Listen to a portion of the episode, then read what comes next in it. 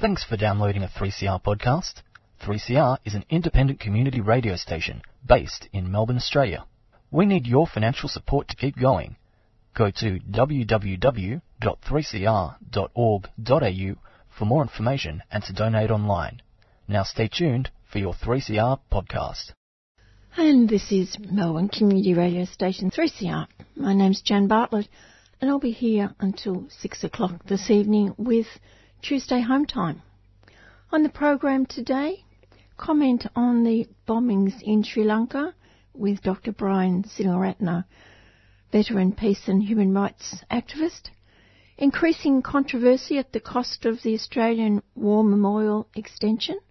We're speaking with Dr. Sue Wareham, who's the president of the Medical Association for the Prevention of War. A recording of a speech at the Melbourne Unitarian Church recently by Australian missionary nun Sister Patricia Fox speaking about the dire situation in the Philippines. Professor Emeritus James Petras speaking to me this morning from New York and his views on why the US has failed to oust President Maduro in Venezuela. And Louise Byrne and Nadine Rutter talk about efforts to have World West Papua included in the next decolonisation committee meeting. But of course, first up, Mr. Kevin Healy. A weak Jan listener when Socialist Party Supremo and would-be Big Supremo, Little Billy Short Shorten Ambition, appeared to be bending over backwards to snatch defeat from the jaws of victory as the country generally, apart from the Canberra Press Gallery, which finds boredom and predictability, accusation and counter-accusation the stuff of hysterical excitement, as the rest of the country generally descends into autumnal election hibernation. Hibernation for most, hibernation for the press gallery. It took but days of these weeks of the battle of ideas for the battle of ideas to reach the dizzy heights. My word, aren't we into coining cliches today? The dizzy heights of little Billy and caring business class party big supremo scuttle them all son, accusing each other of lying. Indeed, each telling us we can't believe a word the other is saying when we know we can't believe a word either is saying. Scuttle them knows there's no sense in not turning the massacre of more than 300 churchgoers by mindless terrorism into a political opportunity as he did his best Jacinda Ardern impersonation, visiting a Buddhist temple and attempting to express sincerity and empathy and caring.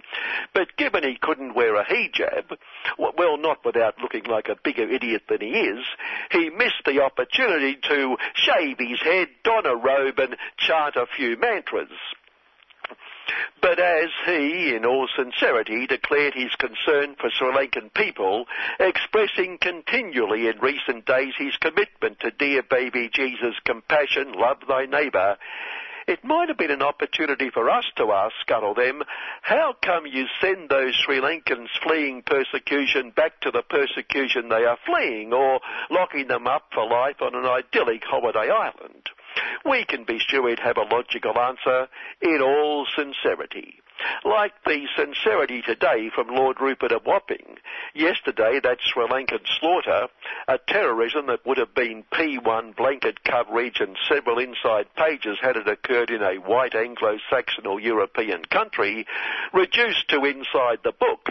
And I don't intend to make light of the tragic deaths and bravery Sunday in the treacherous waters off Port Campbell, where no one in their right mind would attempt to swim or surf, but that made Wapping sin P one ahead of the mass, mass deaths of non-whites. Then today, after we discovered two true blue Aussie citizens had been killed, suddenly all over P1, Easter massacre in Sri Lanka, so cruel, and inside spread they'll never be forgotten. Not that we're suggesting there's anything racist about Lord Rupert's reporting priorities mention scuttle them in a hijab would look like a bigger idiot than he is. Well, speaking of bigger idiots, Barnacle. this 80 or so million dollar water buyback from a Cayman Island tax dodger, uh, sorry, sorry, respectable company meeting its legal tax obligations, with the now Minister for Fossils as a director, with no tender process, and apart from putting it all down to the socialists, now how come, Barnacle, you, you were the minister? Because like, where there's no water, it's like, you know, caused by the socialist commie evil union incompetence, and where there is, you know, like water, it's thanks to the brilliant competence of the hayseed and, you know, sheep shit party. Oh, right, right, I didn't know that. With no tender process, Barnacle's explanation is he had no idea of the price or who the vendor was when he signed off on the deal. Uh, uh, hang on, not sure that uh, isn't that the equivalent to use the vernacular of signing a blank cheque with our money? Only Barnacle could think that's a reasonable explanation. Uh, well, perhaps not only Barnacle, but Scuttle then dismissed the whole furor as history. Let's get on with the election. Other than joining Barnacle in putting the whole Murray-Darling disaster down to the socialists and declaring the socialists are reduced to throwing mud which, given the state of the river system, he, he might have thought through a bit better, like Barnacle's blank cheque explanation. I'd like an explanation of why we have to buy back public water in the first place. We mentioned Scuttledem's compassion for Sri Lankan, mostly Tamil, no proper papers, queue jumping illegal boat people, providing them with a permanent island holiday home in Nauru, Manus, or Sri Lanka itself, and also from that home of female equality, Saudi Arabia, two more young women fled the country two weeks ago hoping to make it to True Blue Aussie. And the report I read said they had now moved to a country that has accepted them without naming the country. But we can be sure of one thing. We know which country it ain't. Okay, we mightn't accept people fleeing persecution and repression, but my goodness, we respect women as long as they stay put back home in homes, true blue Aussie, brave young men and women in uniform, life of the party, cream of true blue Aussie youth trained killers bomb. As our trained killers have this new policy, pilots should think twice before bombing bridges because that bridge may be the only feasible route for women to collect water and firewood. This led to a compassionate response from Bruce Ralph, real name because no one's heard of him. Bruce, New South Wales True Blue Aussie Peacekeeper and Peacemaker Veterans Association Supremo. True lovers of peace who accused the top brass who are making the buck stop with the pilot. This is going to make the pilot hesitate, afraid he might be charged with war crimes, and that puts his life in danger. The enemy will not be hesitating to shoot him down. Bruce strongly supported by a quote, ex-soldier, Bernard Gaynor, wherever they dragged him up from, who made a lot of sense. It seems the politically correct agenda is yet to reach peak insanity inside defence. Pilots are now required to consider feminist theory before dropping bombs. Gender advisors are now deployed on operations. We need our defence force to train combat warriors, not social justice warriors. Good point. If women are hanging around where the bombs fall, it's their own bloody fault. Just to clarify the language, operations means going out to kill people in their country. And in case you need convincing, he must be elaborating. Surely, I hear you say, promise they were direct quotes. The peacekeepers and peacemakers obviously believe peace must be accompanied by slaughter and destruction. Any wonder poor Bruce feels agitated. But can I just throw one thought into the equation? The women and the pilots would all be safe if we didn't go around the world bombing and invading countries the US of the UN of the US of the world doesn't like. But Bruce and Bernard know that would be the antithesis of peace. If war is peace, Ukraine is enjoying years of peace and now has elected a comic actor as new president, with 70% of people voting to throw out the Supremo elected by the US of and its supporters to get rid of the bloke they effectively overthrew, declaring his election unfair because he won and supported evil Russia. And they needed the true democratic guidance of the bloke whose supporters waved swastikas. Well, now the voters have thrown him out the US of obviously thought getting in there had done its job. And the comic actor now finds himself on the non-fiction side of the camera doing what he did make believe. Uh, and which of his policies appealed to you most, we asked one voter. First, he wasn't the other bloke, and we knew from his telly role he was a good big Supremo. Right. Uh, and what would you like him to do as first thing? We asked another voter. Uh, tell us his policies.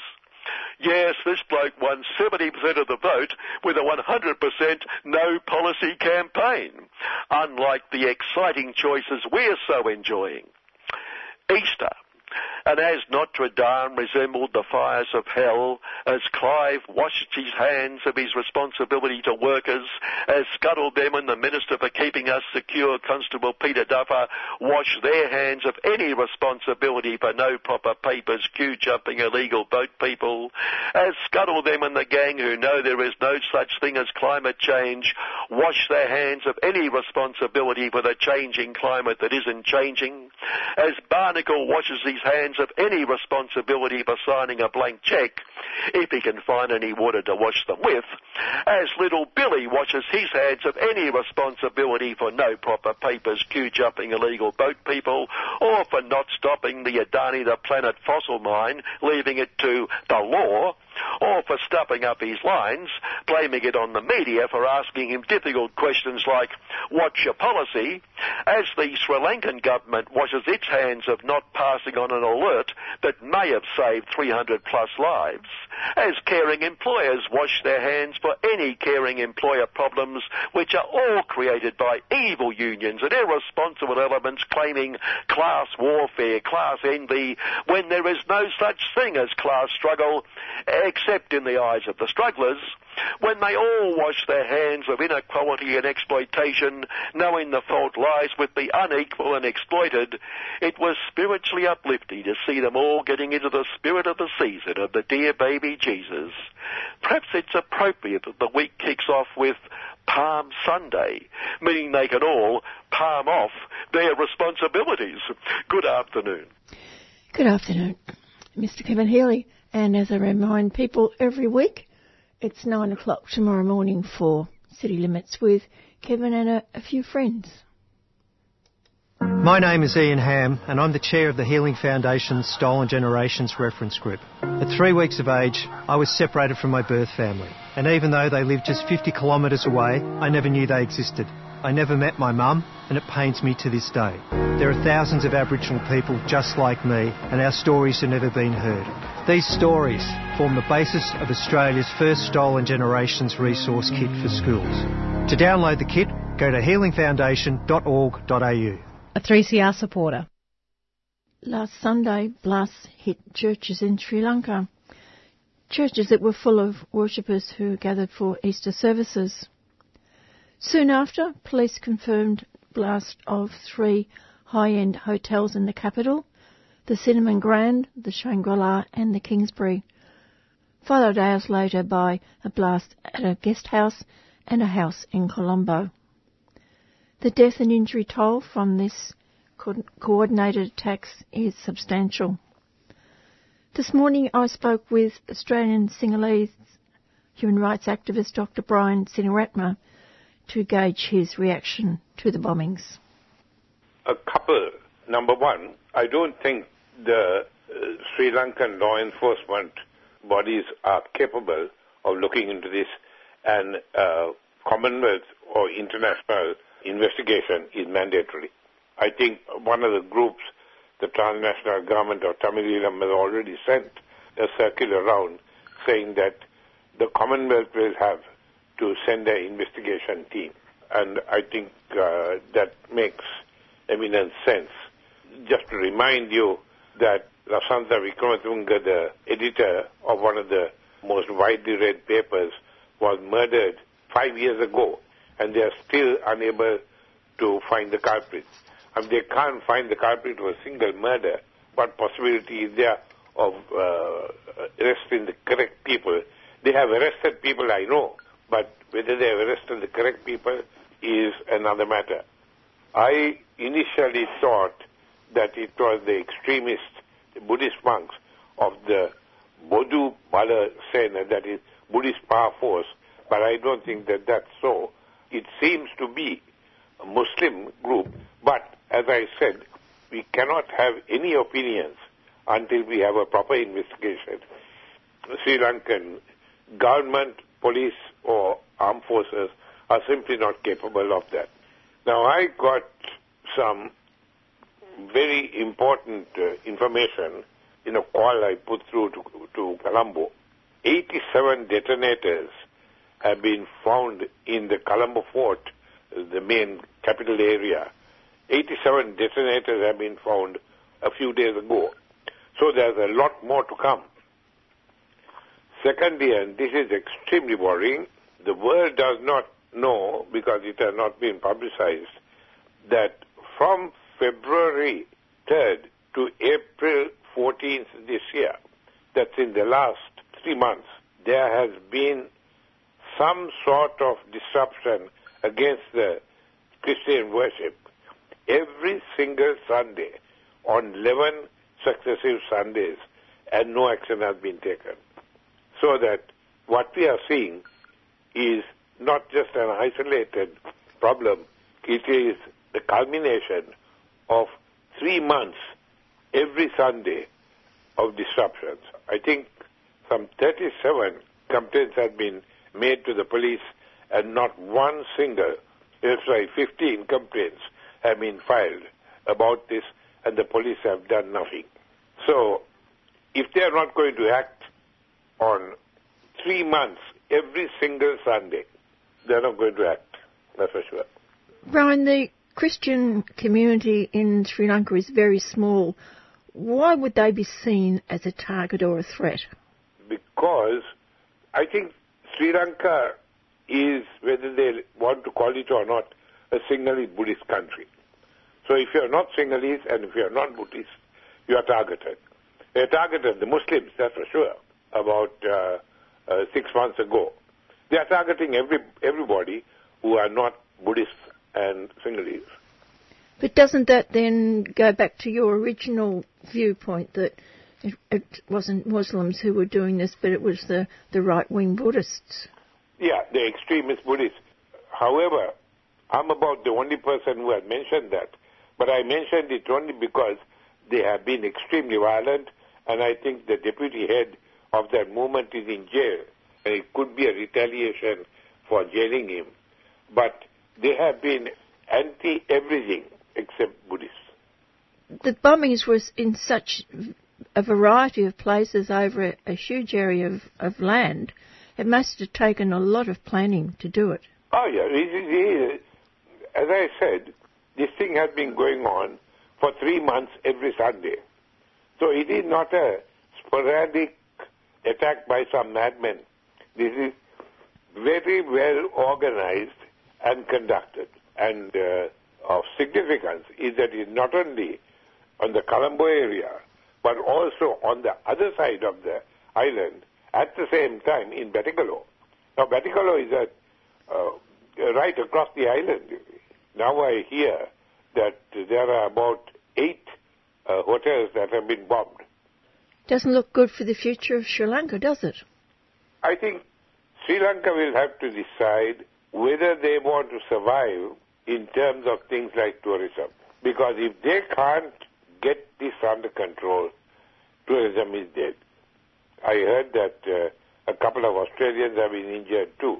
But the Brits, the five British are dead. And uh, England is up in arms. You see, being up in arms is one thing. Doing something about it is another. I think that Britain and the Commonwealth have a responsibility of telling Sri Lanka, I'm sorry, but we are sending a team to investigate this. If they don't do this, they are as responsible as the Sri Lankan government. I got distant relatives in Colombo, uh, but I got only one close relative, and she is in England. There were two Australians killed. You see, trying to isolate the two Australians or the five British is not the issue. The issue is that massive explosions have occurred in some eight sites, different sites, and the Sri Lankan government has arrested people. But I think that those arrests have mainly been to keep the outside world quiet, that things are getting under control or that action is being taken. Uh, well, action is being taken. Whether it is a correct action or not is another matter. I, I very firmly believe that Sri Lanka is not capable of looking into this. They don't have the ability, uh, if not the willpower, uh, to get to the bottom uh, of this. And I dare say there's still a, there is also a danger that these me, these people will be tortured into confessing whether they did it or not. Oh yeah, yeah, yeah. I I thank God that the uh, Tamil Tigers were wiped out because if they were not, I can assure you that the first lot to be blamed would have been the Tamil Tigers. Yes, especially as it comes up at the 10th anniversary. Oh, yeah, yeah, yeah. They would have been uh, number one. They would have arrested a whole lot of Tamils and said, we got the culprits. The fact that they've done nothing would have been of no importance at all. This detonator thing is serious because it's 87 detonators found in the heart of Colombo. And if uh, that's correct, and I think it is, well, there's a lot more to come, that's for sure. Okay, Brian, thanks for that. That's all right. Well, you can only hope that they have found them all. That's Dr. Brian Senewiratne, who's a long-time peace and human rights activist in Brisbane, born in Sri Lanka, been in Australia for over 60 years, and concerned about what's happening in his homeland. This is David Rovics, and you are tuned to 3CR 8:55 a.m. Melbourne, Australia. Step three is finding there's a tactic when everyone believes it could be true. That if all the people work collectively, there just might be something we can do, and everything can change.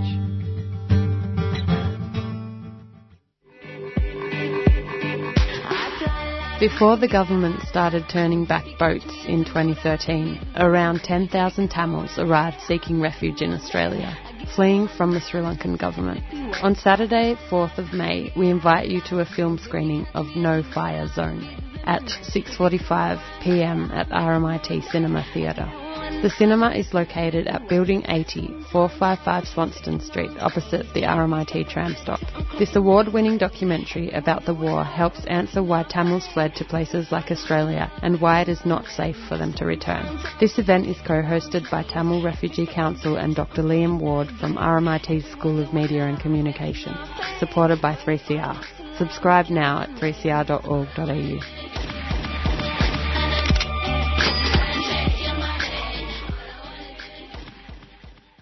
In a submission to the Joint Standing Committee on the National Capital and External Territories inquiry into Canberra's national institutions, Sue Wareham, on behalf of the Medical Association for the Prevention of War, called for major changes at the Australian War Memorial. I spoke to Sue last week and began with the beginnings of the War Memorial. It was first conceived in 1916 when Charles Bean, Australia's official World War I historian, observed the 1916 battles in France. Is there a record of, of what he envisaged? It seems to me strange to be focusing on a, a museum memorial in the midst of the carnage that was the war front in France during World War One. Yes, the conditions are absolutely appalling and pretty unthinkable from our perspective a century on. But I think the notion of commemorating those who died at that time was probably a logical flow at the time, the thought that there needed to be some sincere commemoration on the part of the nation that these people had died in the belief that they were defending their country regardless of what we know about that, that belief or believe about, about that now.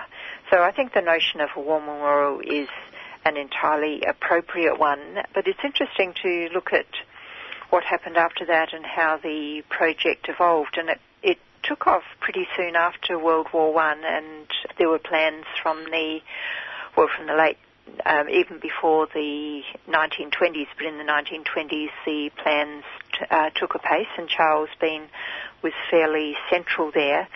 It's interesting to note one of the comments that he made, which has been recorded by historian Michael McKernan, but one of the comments that Charles Bean made about the proposed memorial, that it, which is interesting in the light of the proposal now to expand the place, is that Charles Bean said should not be colossal in scale, but rather a gem of its kind. So if we look now at, we really do have, we do have a gem in the War Memorial features of it are quite superb. But the proposal that we have before us now for a huge expansion, mostly to put in more military hardware, you really do have to wonder whether this is, is it going against Charles Bean's what he envisaged as a a commemoration, but not a grand, colossal, even grandiose structure. Are you aware of what there are in comparable countries to Australia? Do they spend the same amount of money on an ongoing basis for war memorials? I couldn't comment on the uh, the buildings uh, as such, but certainly can comment on the way war commemoration is built up in the national narrative, and certainly looking at the experience of the World War One commemoration in Australia. Australia spent far more than any other country on earth on our World War One commemoration, and that includes even the countries where the numbers of war dead were vastly greater than they were in Australia. So our narrative around war commemoration is certainly a much more dominant part of our what we're told is our national story here uh, than it is in other countries, and perhaps that relates to the fact that in other countries the memories of what actually happens in war and the reality of it are much stronger than they are in Australia, except perhaps for the Aboriginal people who experience the frontier wars. But in Australia, we, most of us, have not known war on our own soil as people in other places have. Are you aware of the current budget of Dr. Nelson's War Memorial? Yearly budget? Yes, the proposed budget is $498 million, so not far short of half a billion dollars which really is pretty scandalous, especially coming on top of hundreds of millions of dollars that have been spent on our World War One commemoration. I'm thinking of what they get every year, apart from that 500 million that's proposed. The upkeep. Uh, I don't have that figure in front of me, Jan, but certainly the successive years the War Memorial is treated very generously in our budgets, while our other national institutions and many other areas of national need, in, including overseas aid, which has uh, dwindled to pitiful levels, our attention to promoting peace, these things are, really get shortchanged in the budget. But the War Memorial is consistently treated very generous, generously, and particularly compared to our other national institutions. And in the most recent budget, just a week or so ago, the War Memorial got another, I think, another dozen staff, and the other national institutions got a bit, but not to the not the same level of support that the War Memorial continues to receive. Yes, I'm thinking of Shrine of Remembrance here in Victoria, and you try and compare that to what the War Memorial is. It's not just a building, it's many buildings, it's gardens, it's all sorts of things, isn't it?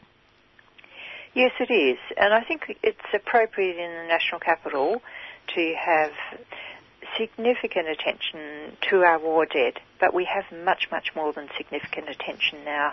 It's grossly overdone, and overdone in a way which is tending even away from just commemoration, and it's really delving into more into entertainment, attracting tourists.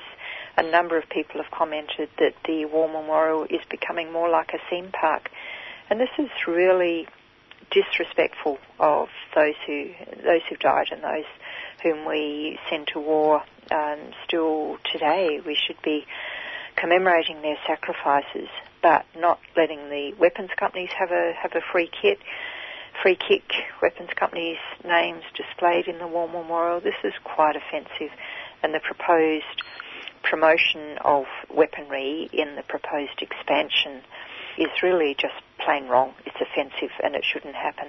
Is it known how much those weapons manufacturers are putting into the War Memorial?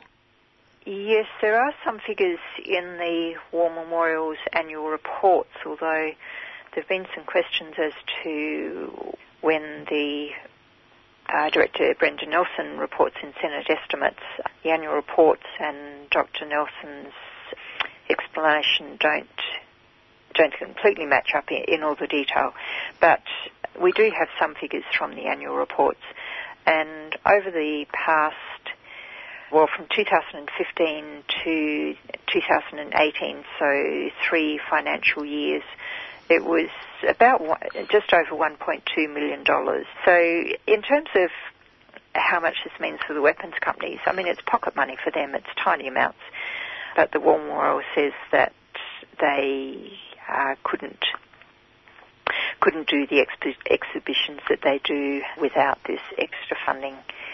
So a lot of people believe that the War Memorial should be should be funded by the government uh, and only by the government. If we're going to send people to war, then we need to be able to afford to commemorate their sacrifices.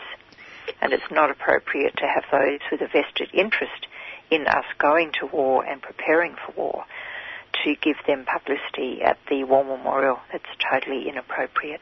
Is it known for how long private money's been put into the War Memorial? I don't know for certain that answer. That would be in the annual annual reports. One, one assumes, uh, but I, I, don't know the answer to that question, Jan. I believe it's become more more prominent in recent times, and certainly the current director, Dr. Mel- Dr. Nelson, has made much more in the way of public statement about the fact that he actively seeks the weapons company money. It's not just something that he accepts when it when it comes comes his way. He's actively seeking it out, and he's certainly made much more of that than previous directors of the War Memorial. And other business people have also put money in. Yes, other other businesses. Yes, certainly there are other sponsors of the War Memorial, and one could debate whether that's appropriate or not. In fact, right beside the Eternal Flame, which is probably the most, if one wants to use the word sacred part of the War Memorial, there's a a plaque uh, with the name of the supplier of the gas which is also um, inappropriate to have a corporate name um, beside the eternal flame commemorating our war dead. So one, one could debate whether it's appropriate to have corporate money there at all, but I think what really is should be beyond debate is the fact that weapons companies should not be donating to the War Memorial because they, pure and simple, have a vested interest in Australia being at war and continuously preparing for war. You mentioned the entertainment aspect of the War Memorial, and school children are bussed in from most parts of Australia now to spend the day in Canberra, and a lot of that time is spent at the War Memorial. What do they put on for children? Well, that's a particularly troubling part of the War Memorial. There's a section in the memorial called the Discovery Zone, um, which is for children, and yes, a lot of Australian school children do there, uh, do do go there on their trips to Canberra. It's really a play area. They can climb into into a helicopter and pretend they're fighting in Vietnam. They can climb inside a pretend World War One trench and pretend they were fighting in the trenches, minus all the horrific conditions that prevailed in the trenches, of course. they can pretend they are fighting in a Cold War era submarine, hunting Soviet submarines. So it's really, really sanitizing the whole thing. And given that one of the War Memorial's purposes or functions is to educate Australians about Australia at war, to have our children really indoctrinated uh, in this way, in in some somehow even pretending that war is a game, that's just uh, plain an, an abrogation of um, of our duty towards the proper education of these children.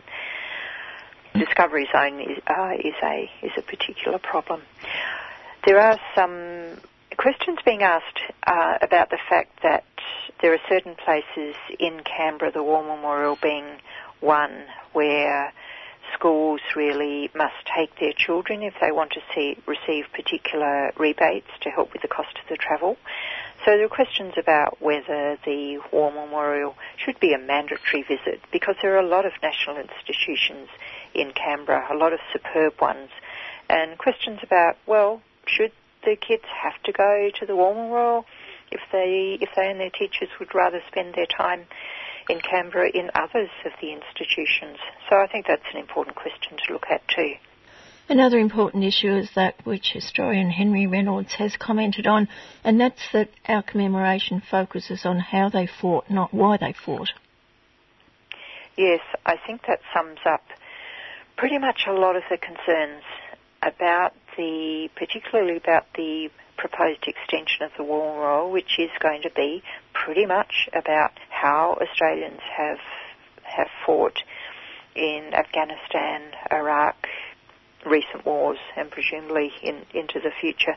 But yes, the question of why, what were the circumstances around these wars that Australia has gone to, and even looking at the question, were there any factors that might have prevented the wars if things had been done done differently? So I think if the war memorial is going to be true to its purpose of education, then these things need to be looked at, and it's not enough just to, in fact, it's not even perhaps the most important thing to look at how we fight. What did the tanks look like? What did the aircraft look like? How many bombs could they drop and all that sort of thing? That's of interest to some people, and that's a that's a legitimate interest. Some people do like to study that. That's fine, but that is not the same as commemoration. And so I think the military hardware part of the War Memorial needs to be separated. And there is a different location in Canberra out at Mitchell where, uh, which has been purpose-built built for military hardware. And I think the War Memorial needs to make greater use of that and not look to display more machinery in its um, in any proposed expansion. One of the other serious concerns about the proposed expansion is that there would be live feed from the Defence Department showing what our troops are doing right now. Now that's really, you'd have to think of it as a bit of a slippery slope. When does that become propaganda? Looking at what our troops are doing right now, and is that going to stifle any dissent about what our troops are doing right now? With people who question it, are they going to be labelled unpatriotic or not supporting our troops? So really, really important questions um, about what should be displayed in the War Memorial and keeping it as a commemorative space and not a place for actually promoting the means of warfare. Another vital omission that you've already mentioned is the that they haven't acknowledged or do not properly acknowledge the frontier wars. Yes, this is an issue which is not going away and it shouldn't go away because it's so centrally important. It's central to, it's key to understanding a lot about Australia now. It's key to our history. How did, uh, how did white settlement come about? What was it like? What was it like for the people who were already living here? Uh, all of those questions, and from a war commemoration point of view, what uh, what was the suffering like for the Aboriginal people? Where was the killing, and um, who did who did what, and all that sort of thing. Uh, and again, not not focusing on the detail of that as the main game, but focusing on the fact that it happened and we need to recognise that there were, were massacres, that the first inhabitants suffered terribly under, under white settlement. We need to recognise that as armed conflict and recognise it in our place of war commemoration. Where do we stand now in opposition to that extra money going into the war memorial? There is a petition? There was a petition. The petition rapidly gained signatures, and it's been taken taken down now. We got about we got over 1,200 signatures within a very short space of time, which was, um, in fact, a lot better, lot greater extent of feedback than the War Memorial got in its um, feedback on on the in its so-called consultation on the proposed extension. So that petition has been taken down now. Um, but the expansion is not a done deal. It needs to be approved by the Public Works Committee in Parliament, and that has not happened yet. And that will that will be a um, process that will that will happen. We don't know what will happen after the federal election, and so it's not a not a done deal yet.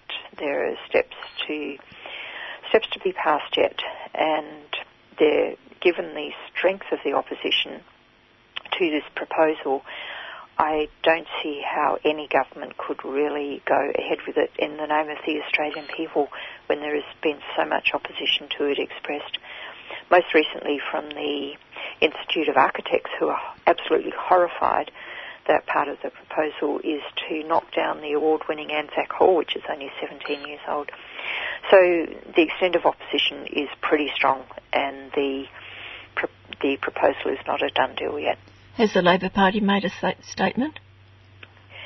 Labor Party has made a statement in support of the proposal, but I don't think we should take that as as absolutely binding and indicating that the proposal will go ahead because there there needs to be room for a re-examination of this given the opposition that's been expressed. And one of the things which the Labor Party could really look at is the facilities at Mitchell, another part of Canberra, which um, which are really purpose built to do what this new proposed expansion is, is said to be all about, and at a fraction of the cost. So I think there there's certainly room for any any parliamentarian, any party that comes to power, there's room to have a look at this again with fresh eyes and really work out what is the best way to commemorate our war dead. Thanks, Sue. Thank you very much, Jan. Appreciate your interest in this. And that, of course, is Dr. Sue Wareham, who's the president of the Medical Association for the Prevention of War, a retired doctor in Canberra. If you'd like to find out more about the issues of the Medical Association for the Prevention of War. Have a look at their webpage and Facebook page and all the work that they, all the great work that they do all around Australia to alert people to what is happening.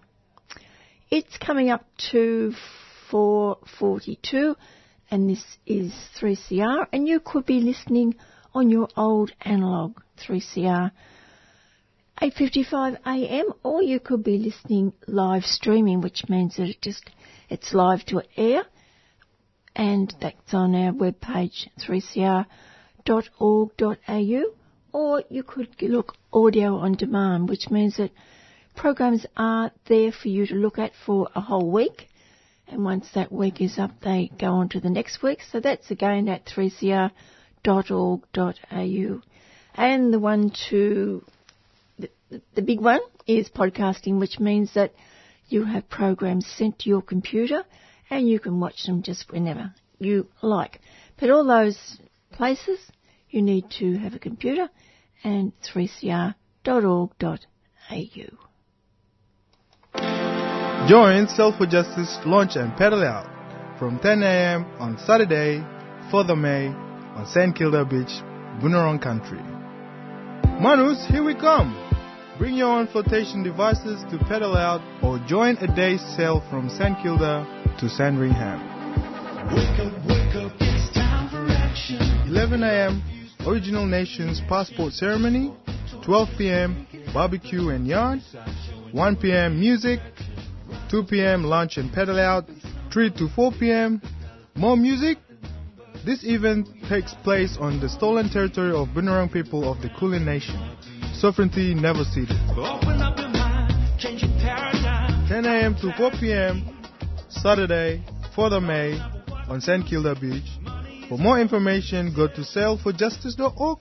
Sail number 4 justice.org. Sail for Justice is a 3CR supporter. Tell the world that we love her.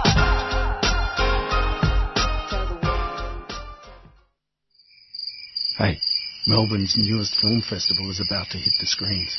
Now put this in your diary. The 26th to the 29th of April. The inaugural Birrarangga Film Festival will showcase Indigenous films from across the globe. An incredible selection of feature films, shorts packages, conversations, and even virtual reality. Now head to www.birrarangga.world. That's B-I-R-R-A-R-A-N-G-G-A dot world and book your tickets. See you at ACMI for the most exciting and global Indigenous Film Festival right here in Melbourne. A 3CR supporter.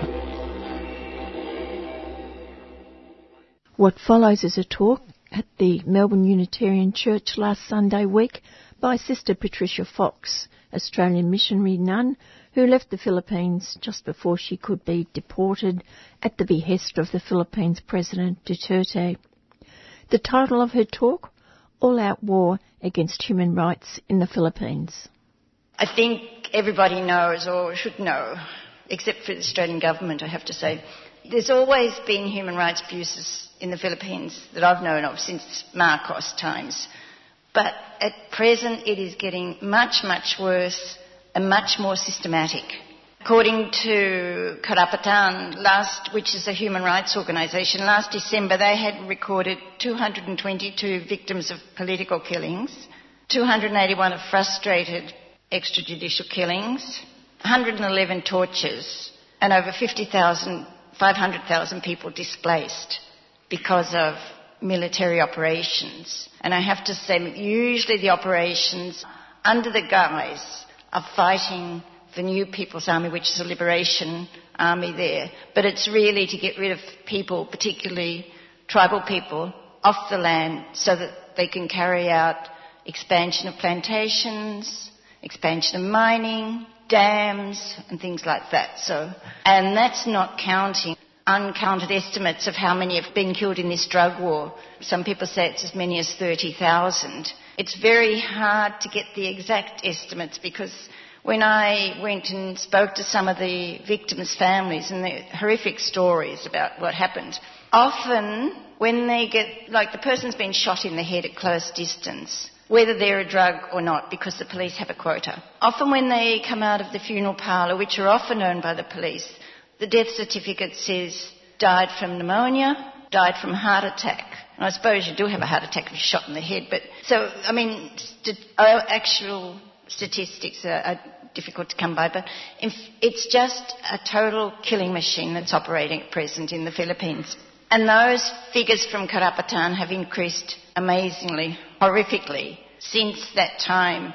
And I was just counting uh, Datu, who's one of the, Datu Kaylo, who was one of the Lumad leaders, an indigenous leader in Mindanao. When I went down to Mindanao on the fact finding, which got me into trouble, he is one of the leaders who was defend, helping organise his people to defend their land against mining, to set up schools for the Indigenous children, which a group that I had been involved in, the Rural Missionaries, started up, and to get justice for the people. And, and he was killed the other day. And we had, after I'd been arrested and charged you know, with, well, deportation case and cancellation of visa cases, we brought people, a few of the people that I'd spoken to in Mindanao to Manila because I was invited by a lot of media and groups and he was one of the ones that came around with me. And he was killed.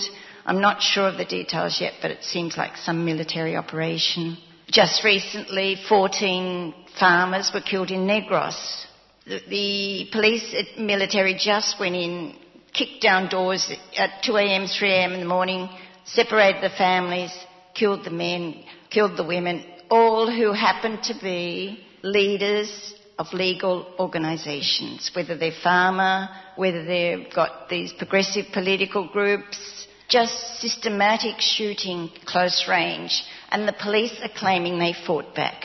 You don't shoot someone at close range, you, and the fact finding has discovered that they were actually dragged, either the families were taken out or the people were dragged out, and it's bullets to the head usually. This was just in March 30, 50 arrested, and this is happening in Negros, where there is a focus at present, and it's the third massacre in Negros in just a few months. In October, there were six people killed.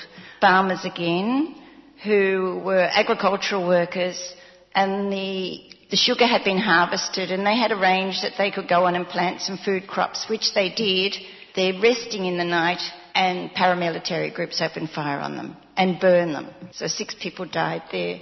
There was another one again in about February where another four people were killed. So this is going on, and part of it is they are operating on what's called a counterinsurgency plan of the US, which is a whole nation approach. So everything's geared to so-called national security.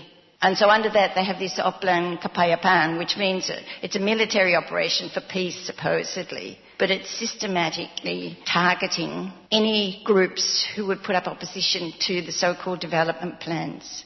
And that's what's happening in Negros. There's a couple of plans. This Oplan Sauron, which was declared in December. And also there's a, a synchronised management, great long thing for the police. So it's a joint thing of the military and police in Negros. Basically, systematically go through and target legal organisations because I was reading an article, and evidently Sauron was something, and I'm not um, really a Lord of the Rings fan, but evidently Sauron is a, a lieutenant of some Morgoth or something, who's an evil, despicable king. And I'm thinking, this is right, you know, because that suits Duterte fine, and what's happening is despicable and evil. Of course, we have Mind- and while that's going on in Negros, Mindanao is still under martial law.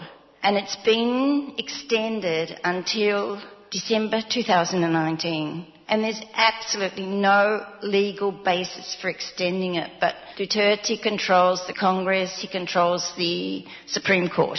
And he got rid of a Supreme Court justice that had an independent mind. So the Supreme Court said it was valid, and there's really no justification. And that's why I went to Mindanao in the first place when I was there, because they were trying to say that Mindanao is a haven now under martial law, and we were getting horrific stories. And I interviewed people who had been illegally arrested, people who'd been killed, um, extrajudicial killings. I went to visit political prisoners, interviewed indigenous people who had been forced off their lands, and it wasn't true. And what I also discovered where I got into real trouble was because Coca-Cola was exploiting its workers and they held a picket. It was broken up. They were arrested illegally they asked me to say something, and I happened to say, which is in their constitution, that workers have a right to strike, they have a right to a decent wage, they have a right to security of tenure. But that's anti-government and subversive according to the, the regime over there. So that was what started all my saga. but it, it really has got worse with this. And now, when there was, I think it was APEC in November in 2017, I think it was. Before that, there had been peace talks with the National Democratic Front, and they had come to a stage where they were about to sign an agreement on the basic cause of unrest there, civil poverty, which was agrarian reform and the rights of workers and the rights of Indigenous peoples. They had agreed on a draft. Now, after Trump and Duterte spoke in November, all of a sudden, the next, in January, February next month, peace talks are called off. There's an executive order proclaimed listing 600 individuals and different groups as communist, NPA, rebel fronts, and terrorists. And that red tagging has now become systematic, and there's actually now a task force set up specifically to bait, red bait these. And it's been going around Europe to funding agencies. And the targets are Karapatan, Independent Human Rights Group. And I mean, I admire those people so much because many of their workers have been killed They're always threatened. They see the most horrific things and they go into the most dangerous of situations to document what's happening, to provide support services for victims. Now they are being vilified abroad, especially with funding agencies. The rural missionaries that I belong to, it's been going since 1969. We have always been supporting uh, livelihood programs or agricultural projects, but also through advocacy, the rights of workers, well, agricultural workers, farmers, indigenous peoples. We were significant in setting up a, uh, a whole lot of uh, indigenous schools in Mindanao, Lumad schools, which have been recognised by the Department of Education, but are now also being targeted. Been over 50 of them closed, I think. Many are being occupied by military. A couple of the teachers that I know, one of them was the director, had his throat slashed by the military in front of the children. Two of the, the teachers have been arrested. And these children are marvellous. I mean, they are, there's many in Manila at present, and they are determined to continue their education and they are determined and they're becoming more and more confident in speaking out and letting people know what's happening to them and what's happening to their indigenous lands, their ancestral lands. There's a special group set up, IALAG, just to make up false charges against prominent people who are speaking out. And so we have a number of the peace advocates now jailed under false charges. We have other people charged under false charges. One peace advocate was killed not so long ago, Randy Malayao. He was going back from Manila from a talk in the bus overnight, asleep. People got on the bus at the, the, um, the stopover and shot him. The, and the thing is that it's not, then the people who defend victims are also being targeted. Like his lawyer and his wife, who claimed his possessions, which had nothing to do with that shooting, are charged with obstruction of justice. This whole harassment that's going on to even those who would dare defend the victims. There's another thing, like also the law is being manipulated. What used to be the Human Security Act is now becoming the Prevention of Terrorism Act. And the definition of terrorism is so broad, and it includes suspicion of creating terror. And terror can mean threats to anything that they declare a national industry. Now, the sugar workers me which is a group of agricultural workers who are quite organised and quite strong, and actually won the case for, for their wages in the Department of Labour. But the company didn't honour the decision. Now, they were picketing. The military have come in and broken up that and when the, the, workers said, you know, but we have the rights, we have the decision, they said, we're in charge, it's martial law. So, and now that sumifru was declared an essential industry. This is bananas.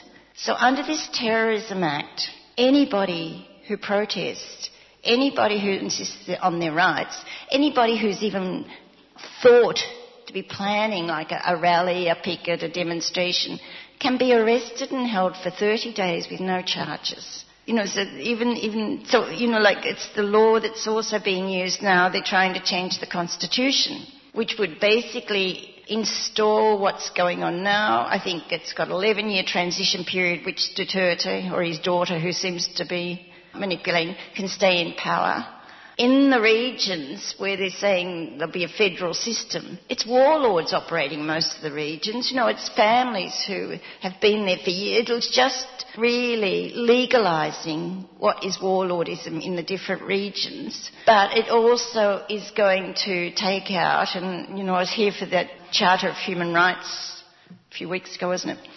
They have a Bill of Human Rights in the Constitution, which is totally ignored. So you do need to watch that the structures, the, the judicial, the legislative don't do things to get around the, this human rights thing. But part of the Constitution is to take all those out. And then other protections like at least it has to be 60% most businesses Filipino owned. They're going to add, unless otherwise declared, something like that, which means that the Congress or the, can change the Constitution just by saying we don't want it that way, which, you know, which is totally useless. What's a constitution that you can change with a Congress that's totally under a dictator? And we know his attitude to international bodies took the, to the International Criminal Court has been highly difficult to get a case with the drugs because there's been one conviction with this young 17 year old Kian and the barangay captain said because the police didn't coordinate her, with her, so she didn't turn off the CCTV cameras. So normally there's no evidence, there's no CCTV evidence. In that case, because they didn't coordinate, they had CCTV evidence to show that this young fellow did not fight back, did not have a weapon. He was dragged away from playing uh, basketball or something with his friends. I mean, where he was taken, it's just little alleyways. People in the little house overlooking the spot could hear him say, but I've got an exam tomorrow. And then he was shot. He was one, now they have taken one to the International Criminal Court, but what does Duterte do? He pulls out of the, the International Criminal Court. Most of the UN people who've said anything about him, like the ones on human rights, the ones on judicial, because there's been a lot of judges and uh, lawyers killed and things. He's sworn at them, he's threatened to burn down the UN you know, all these sorts of things. But the positive thing is the people are fighting back. The people are becoming stronger. You know, the organised people, they will not be put down. No matter what you do, you cannot kill the spirit of the people and you cannot kill their desire for justice. And so they are getting stronger, they're coming together, they're organising. In September last year, there was an International People's Tribunal held against Trump and Duterte, and they were found guilty of crimes against humanity. So people gave evidence then of, of um, what was happening. One of the disappointing things is the Australian government. Like, we are training troops over there. And we're training them in urban warfare, and exactly what happened in Negros you know, where they break down doors, they go house to house. This is going on, and we are training them there. And they're boasting that they've trained over 7,000. We are bringing people here, and one of the people we had here is called the butcher over there. Fortunately, he's been convicted, which was amazing. Everywhere he went, there was massive human rights abuses, killings, abductions. And they say, but you know, we're teaching them about human rights. How do you teach a killing machine under a killer about human rights? And the thing was, this is Operation Augury, and all of a sudden it disappeared from the budget. You cannot find how much they're spending over there in support of police and military operations. And it increased with Marawi, which is a whole other story about whether the bombing of Marawi in southern Mindanao, they needed an excuse for martial law and the Muslims, the Moros there became the excuse. And Australia came in helping there. The new ambassador, Stephen Robinson, has just made an absolutely, I don't know how to describe it in nice words, but anyway, has said people told him that Duterte is very sincere. And he's met him now and he knows how sincere he is and how sincere he is about Mindanao. And I'm thinking the only thing I can think about Duterte is he's sincere in continuing the killings. He's sincere in continuing the human rights abuses. So, I mean, that's been the Australian government's response. And when we speak to them, they say, oh, well, if we pull out the military, we'll have no leverage. What sort of leverage do you have in that sort of situation? So so I'm not pleased with our Australian government's response, to say the least. And I think when a person has come out and said he doesn't believe in human rights, he's going to kill as many people as he can and throw them in the Manila Bay, and we are supporting a regime like that. And that's Patricia Fox, sister Patricia Fox, who worked in the Philippines for nearly 30 years until Duterte got hold of her, arrested her, threatened with deportation, threatened with whatever, whatever. But she got out just before he could deport, deport her. She wants to go back, but I doubt whether, or certainly not while he's there, that she'll be able to go back. But she's continuing her work for the Filipino people here in Australia. Sister Patricia Fox. Three minutes past five. Dum da da da da da dum da da da da da boom boom boom boom boom boom boom boom. Hi, I'm Rod Quantock, and you're listening to fill in the dots. You know who you're listening to. Why do I have to tell you who you're listening to? You know who you're listening to. You're listening to yes, fill in the 3CR Community Radio. You got it right. You've won a giraffe.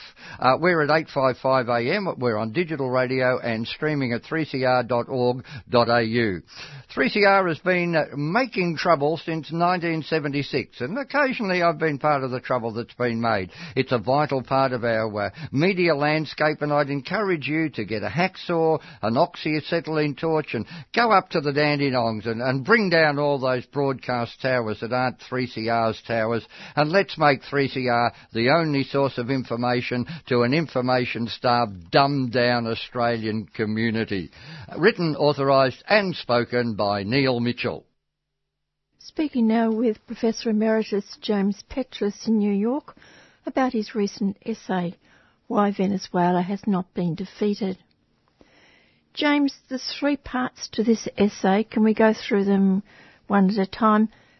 First, what you describe as their multi-sided means and methods adopted by Washington to overthrow the Venezuelan government and replace it with a client regime. Well, it's a long string of uh, events. They uh, began first to organize a, uh, a campaign to intimidate the government back uh, at the beginning of uh, President Chavez's election. They had visits from the State Department telling him uh, that he should join the bandwagon for the uh, uh, war against terror. And uh, Chavez answered, "You don't fight terrorism with terrorism." And uh, following that, the U.S. met with the business elite and some corrupt trade union officials and uh, backed a coup led by a dissident sector of the military and as a consequence of that, they, uh, over a million people, mostly poor people from the uh, the hills, came down, and the uh, dominant section of the military remained loyal to uh, President uh, Chavez. Uh, that radicalized uh, Chavez's thinking toward nationalizing some of the essential uh, components of the economy subsequent to that, that was in uh, April of 2002. By December, the uh, oil executives of the state enterprise they organized a uh, lockout, and that carried into uh, January of 2003, and that was defeated. Subsequent to that, the uh, government was able to fire couple thousand of the employees and uh, executives of the oil company. Washington then uh, hardened its position on Venezuela, and uh, at one point they uh, tried to put a, a referendum to defeat Chavez. That that failed, and they ran a couple more elections, and that, that failed. They were defeated again and again. Uh, and meantime, uh, President Chavez was implementing a very uh, vast uh, social agenda, building uh, schools and uh, over 2 million housing for the poor, along with increasing wages, salaries, and other uh, social benefits. At what point uh, Washington was on the run because the oil industry was booming prices were up in commodity, reaching over $100 a, a barrel. And then uh, uh, Chavez ran a referendum to turn uh, Venezuela into a, a socialist government. He lost by 1%. And he acknowledged the defeat. He didn't challenge it. And this uh, puts the lie to the U.S. Uh, stories that uh, the Venezuelans opposed the free elections. And finally, uh, the oil boom ended, and Washington made a bid for power again. This time, uh, combining uh, street demonstrations and violence, and uh, tried to force uh, the government out of power. These were defeated, and uh, when Chavez died, Maduro, a, a bus driver, ran for office uh, on the Chavista ticket and won and uh, that makes a lie to the story that uh, Maduro was elected uh, some kind of uh, illegal activity. So you have a whole series of coups, referendums, lockouts, plots to uh, induce the military to uh, uh, betray the Constitution. What's the connection, or what has been the connection over the years of the opposition leaders to the US? Have they been to the US? Have they been trained there? Have they been mentored by the US? Well, you've had uh, NGOs, especially young uh, student uh, that went for a uh, training programs in the U.S. and came back inspired to overthrow the government. And uh, the U.S. has been pouring money in through the uh, NED, the uh, National Endowment for Democracy, and other fronts to subvert the country to uh, swing the uh, opposition into a more violent confrontational approach. Washington also benefited from the fact that the uh, political configurations in Latin America changed.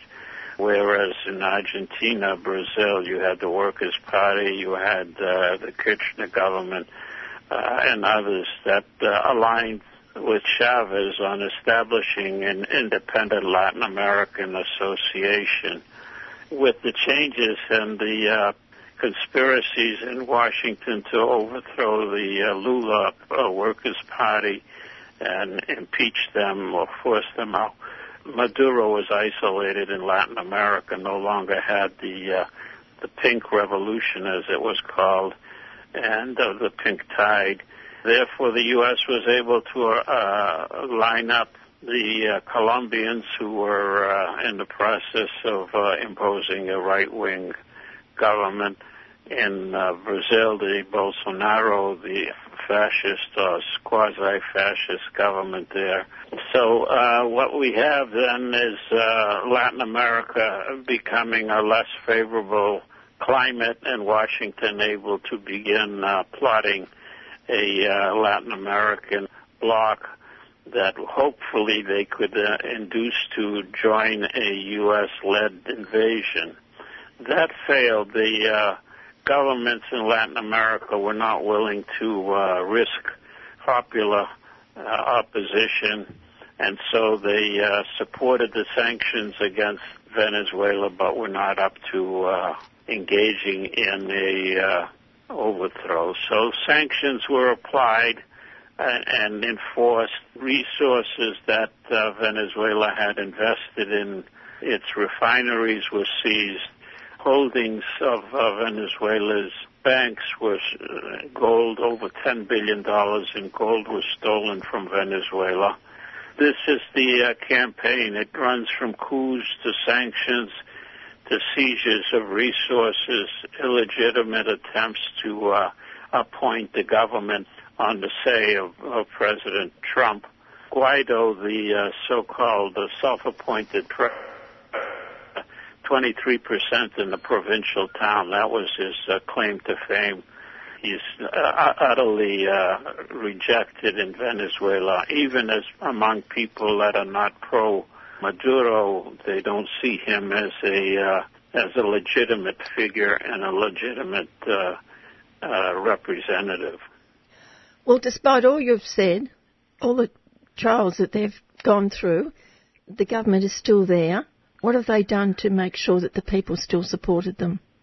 Well, they're doing their best. There's been shortages, and but they still have uh, publicly owned uh, supermarkets where they uh, provide subsidized food, are still living in their homes that they receive from the government. They are still attending the uh, clinics and hospitals. Washington's boycott has been aimed at uh, undermining the people it's not to undermine the government. So they're trying to starve the Venezuelans out. The Venezuelans are developing new trading partners uh, with uh, overseas Russia, China, India, Turkey, Iran. So there's a realignment of their uh, trading partners and uh, attempts to uh, rearm their population through uh, million member militias, and this is one of the things that the U.S. has unsuccessfully undermined the uh, morale and loyalty of the military, and that's a crucial factor here. But also, surely a crucial factor is the economy and oil now. What's the story?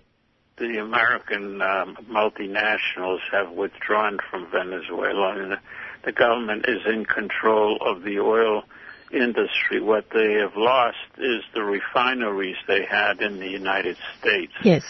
Uh, and uh, the Russians are signing up to uh, explore and deepen the production. There's been a big fall off in the production of the oil industry in Venezuela, partly because of the sabotage and sanctions, partly because the government has invested so much of their income in consumer goods and uh, maintaining living standards that it is uh, underproducing and this is a challenge to the government to realign their uh, priorities toward increasing productivity and diversifying their trading partners and diversifying their economy, especially in food production and their agricultural and, and industrial sector. But in the meantime, the biggest problem in Venezuela is its monetary policy, and it hasn't tackled the issue of uh,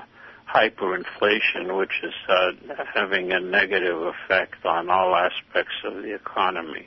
How should they be tackling it?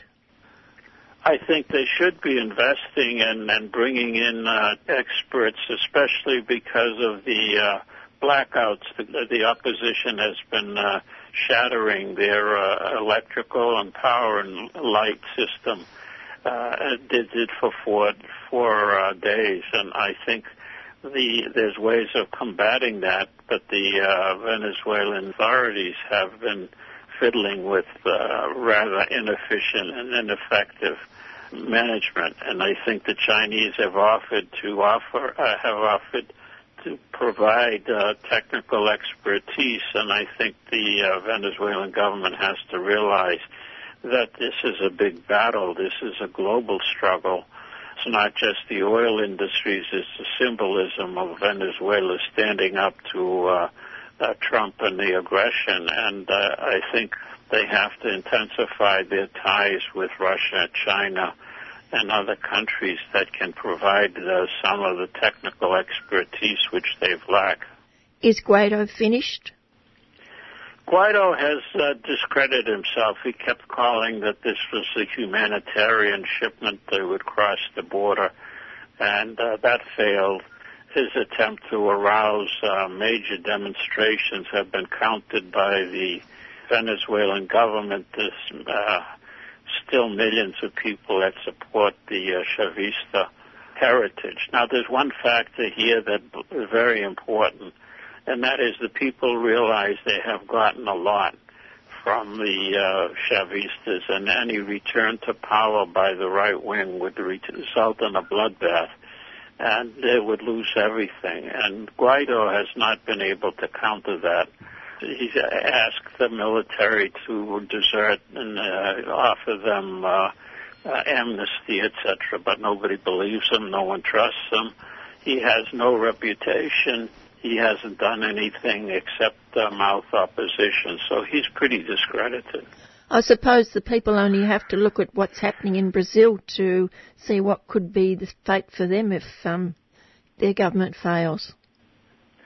Right, and uh, people are aware of that. People are, are weighing their options, of course, and they see they have gained more and and uh, and fear the worst if the government is replaced. Now, let's not forget, prior to uh, Chavez, there was a uh, a tremendous uprising in uh, 1989, and uh, thousands of Venezuelan poor people rioted and were slaughtered so there's a uh, heritage of a, a legacy of the right wing being brutal. Uh, there's a despising of the, the, what they call the deplorables and the poor people, people mostly of color. These uh, animosities uh, go beyond simply economic issues. They're cultural issues, they're social issues, they're racial issues. And uh, this has uh, built the barrier between the majority of Venezuelans, especially low income people, and the upper class and the middle class, which has uh, essentially uh, looked at the other uh, the other Venezuelans as uh, their enemies. Finally, James, can you talk for a couple of minutes about Julian Assange and Chelsea Manning?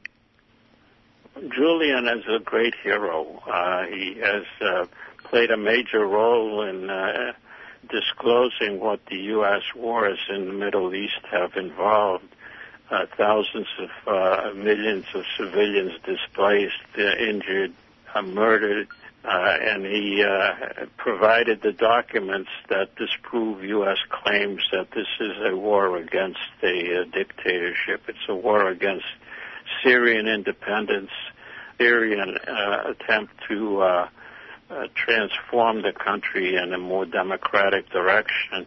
And Assange has revealed a lot of material that the uh, media here in the United States has denied or fabricated and that's uh, p- played a big role in uh, in turning uh, large numbers of people in the United States and overseas against the U.S. and uh, weakened their capacity to intervene and carry on wars. And uh, I think, in that sense, he's been a, a major factor in uh, the defeat of the U.S. and its capacity to uh, intervene. And as a result of that, he was enemy number one uh, he wasn't carrying a gun, he was carrying a pen, and he was telling the truth about the nature of the wars that the U.S. was carrying on. And uh, I think that it really made a big impact on uh, the war, and it reflected in a way the fact that many people in the military and in the government uh, had turned against the government and were handing out these uh, documents uh, to uh, WikiLeaks and uh, and Julian Assange's team. These uh, leaks, so to speak, which were published, had three impacts. One, they, they discredited the media. Secondly, it it undermined the government's authority, and thirdly, it created an ambience of other people, uh, other writers, other journalists, uh, carrying on the tasks of investigative journalism. And the future for Chelsea Manning? They rearrested uh, her, and uh, she's in solitary confinement. And uh, unfortunately, uh, the support of her her situation is not what it should be, and uh, she's suffering terribly from uh, isolation, uh, health problems, and uh, the government is intent on keeping her locked up. Not a good note to finish on. No, unfortunately, but uh, we have to face the realities. You, if the the Brits, who are biggest hypocrites in the world, extradite Assange to the United States, you can expect the U.S. to lock him up for telling the truth. Thank you, James. You're welcome, Jen. And that's Professor Emeritus James Petras. He was speaking to me this morning from New York, and it's 22 minutes past five o'clock. Just on 22 minutes past five o'clock.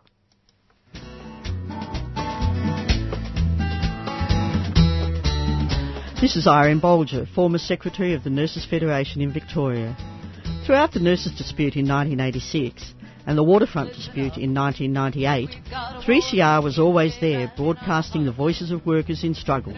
You're listening to 3CR Community Radio and we're broadcasting live from the Beta Chicken Strike here in Melbourne. We've just seen all of the thousands of nurses walk through to their meeting and people from different unions showing their solidarity.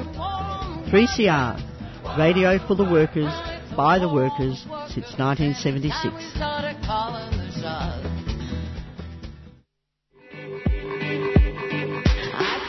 Before the government started turning back boats in 2013, around 10,000 Tamils arrived seeking refuge in Australia, fleeing from the Sri Lankan government. On Saturday, 4th of May, we invite you to a film screening of No Fire Zone at 6:45 p.m. at RMIT Cinema Theatre. The cinema is located at Building 80, 455 Swanston Street, opposite the RMIT tram stop. This award-winning documentary about the war helps answer why Tamils fled to places like Australia and why it is not safe for them to return. This event is co-hosted by Tamil Refugee Council and Dr. Liam Ward from RMIT's School of Media and Communication, supported by 3CR. Subscribe now at 3cr.org.au.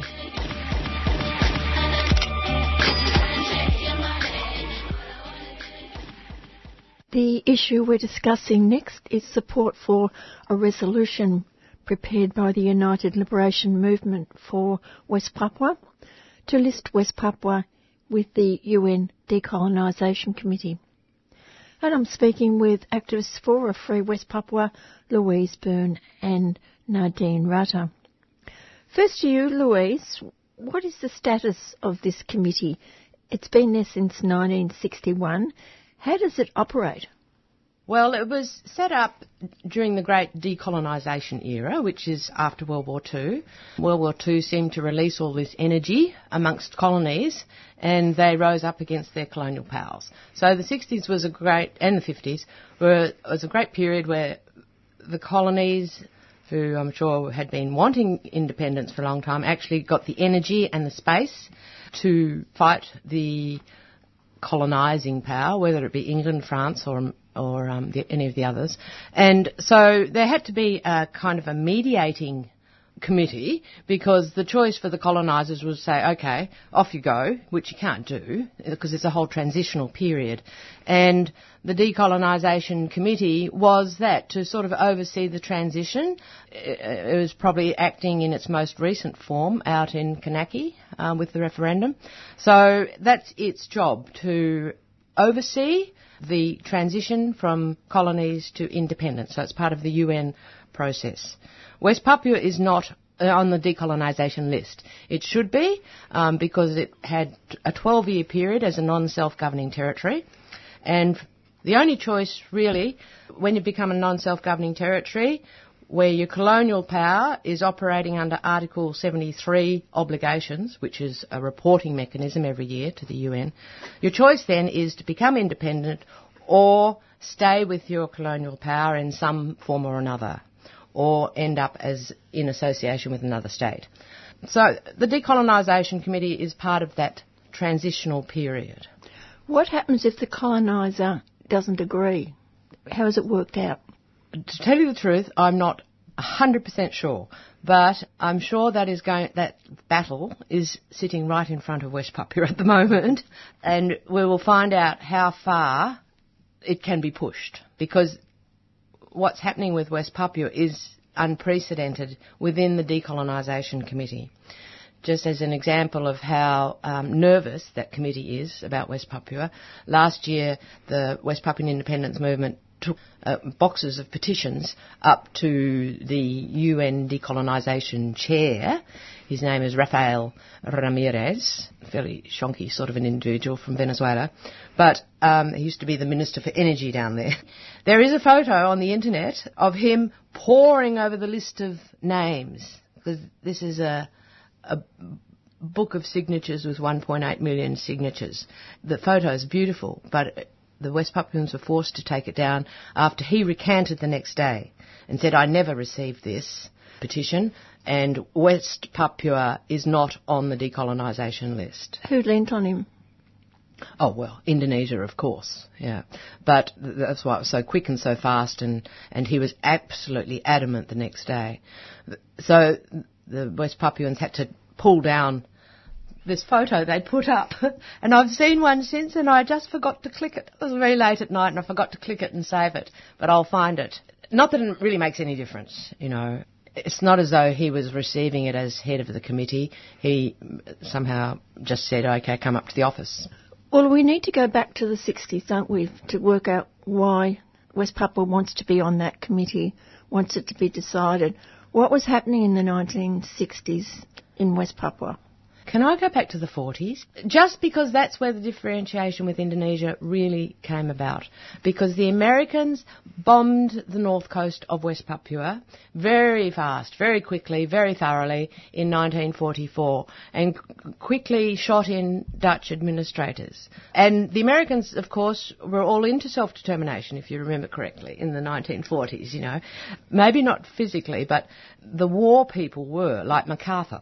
Okay, and he was kind of in charge of things, however much the political people thought they were. He was in charge, and so the Dutch administrators were flown back in, and it just happened that the Dutch administrator, two of the main ones, were the two who'd stayed there in West Papua during the war. Uh, refused to surrender to the Japanese and led commando troops and intelligence troops of Papuans. They weren't like the old Dutch administrators who were a bit pompous and arrogant and you know racist. These were guys who'd lived with the Papuans during the war, and so they very quickly, and they were very intelligent too. They were Indonesian, Javanese, Dutch heritage, so born in Java and uh, understood self-determination. One had a PhD in literature, the other was well versed in, in administration. So they quickly set up institutions gearing towards independence. They knew the Papuans would have to be independent. So, uh, you know, three big schools, an army, uh, a school of public service, other schools were set up in 1944. While Java and Holland, if you must say, was still occupied by the Nazis and by the Japan. So West Papua had a, a real jump up with very supportive people and all the American infrastructure that was left behind on their self-determination stuff. So then we move into the 50s, bearing in mind that Indonesia became independent in 1949 and the West Papuans were not part of it they were registered as a um, non-self-governing territory. So that's another mechanism, UN mechanism, where you've got reporting facilities. You've got a whole lot of things you can call on the World Health Organization, all this kind of stuff that comes being part of a UN self-governing territory. And so they went through the whole 50s really developing that. It was like West Papua and Indonesia were just totally different countries. Um, so there was great expectations. Oh yes, totally. But by the Dutch, and by the Papuans and by Australians. Australians were very supportive because they didn't want uneven development across that border in the middle of PNG. So the Australians were right behind this as well, signing secret agreements. They were incredibly aware of Indonesia, so their agreements with the Dutch were signed secret. So this went on throughout the 50s to the point where uh, a parliament was set up, uh, launched in 1961. The president of our Senate went, Alister McMullin or someone, with a big kind of legal wig. I mean, it was huge kind of stuff. So that was in 1960, in April 1961, and that was just the peak body of regional councils, all set up with the training of democracy in mind, recalling that Papuans primarily tribal. So that was 61, and then that council, which even had a woman had a woman councillor in 1961, went on in the same path, and six months later, the attributes of state were um, announced and done, like you know flags and oaths and whatever else. There was a whole lot of stuff, and that was what Indonesia by then had woken up, and they declared war on the Dutch puppet state in December '61. Yeah, and then they declared war. Sukarno declared war and backed it up in 1961, Indonesia was the most powerful military force outside China in Southeast Asia. Massive Russian stuff, even 300 Russian intelligence agents in Jakarta in 1961. But also America was supporting as well, militarily, plus diplomatically. So they were playing their usual double game. The Russians were a bit more frank and just said, you know, you can have whatever you want, basically. Well, they had their eye on the resources, didn't they? The Americans? That's a hard one to call in 1961. I thought there are people who say yes. Obviously, Freeport was found in 1936. The guy who found it lives in Melbourne, up in the hills, and will never talk. But he kind of hid all his information under a rock, and so there were people going in and out looking for this rock. but didn't the Rockefellers know what was going on? They they wanted that resource. Isn't that the story? I'm not arguing the story. I'm just arguing the time. I'm mm-hmm. not quite sure in 1961 whether the bogey was communism or the pull factor was gold. 61 is kind of a hard one to call on that one. Yeah. Do we go straight to 1969 or was there something else happening in that period? 1969 is the uh, referendum, which is the final step in the agreement signed in 1962. It's called the New York Agreement. So 69, in a way, is not irrelevant, but it, everyone jumps on that because it's a referendum and they go, yes, I can no, deal with this. Whereas if you go back to the New York Agreement, which uh, generated that, that's the devil's document, that one. It's very complex because it looks good, mentions self-determination 17 times. But if you go into the details of it, you can, you, with a lawyer's eye, you, you see how slippery it is. And then, in the hands of Indonesia, because the New York Agreement took West Papua for six months as a UN trust and then passed the administration to Indonesia in 1963. And so that same document in the hands of Indonesia got slipperier and slipperier until you get to 1969. Yeah. But don't forget in the middle of that period, you've got the big uh, massacre in Indonesia of, uh, well, the guy who managed it for Suharto. His name is Sarwo Edhie, who's the father-in-law of SBY. SBY's father-in-law. Sarwo Edhie, he orchestrated that, and according to him, three million were killed, mostly face-to-face killings.